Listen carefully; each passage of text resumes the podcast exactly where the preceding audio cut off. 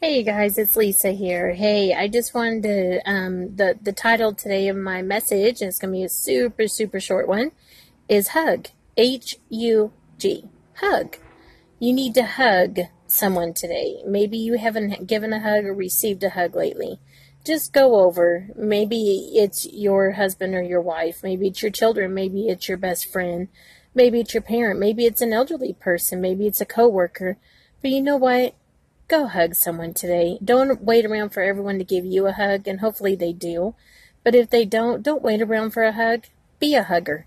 Be a hugger. Give someone a great big, warm, loving hug. And not just is it going to do something for you, it's going to do something for them.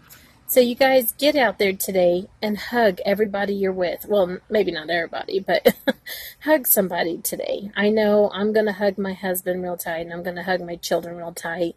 I am one blessed lady. I know it every single day. And I'm reminded every single morning I wake up that I have my husband and my children, and I am very blessed.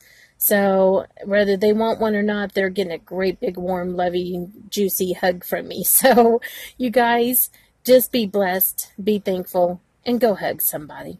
All right, this is Lisa. You can find me on Facebook, Lisa Hilliard, and um, I'm going to close off with my Bible verse. This is the day that the Lord has made, and I will rejoice and be glad in it. All right, go give a hug. Bye bye.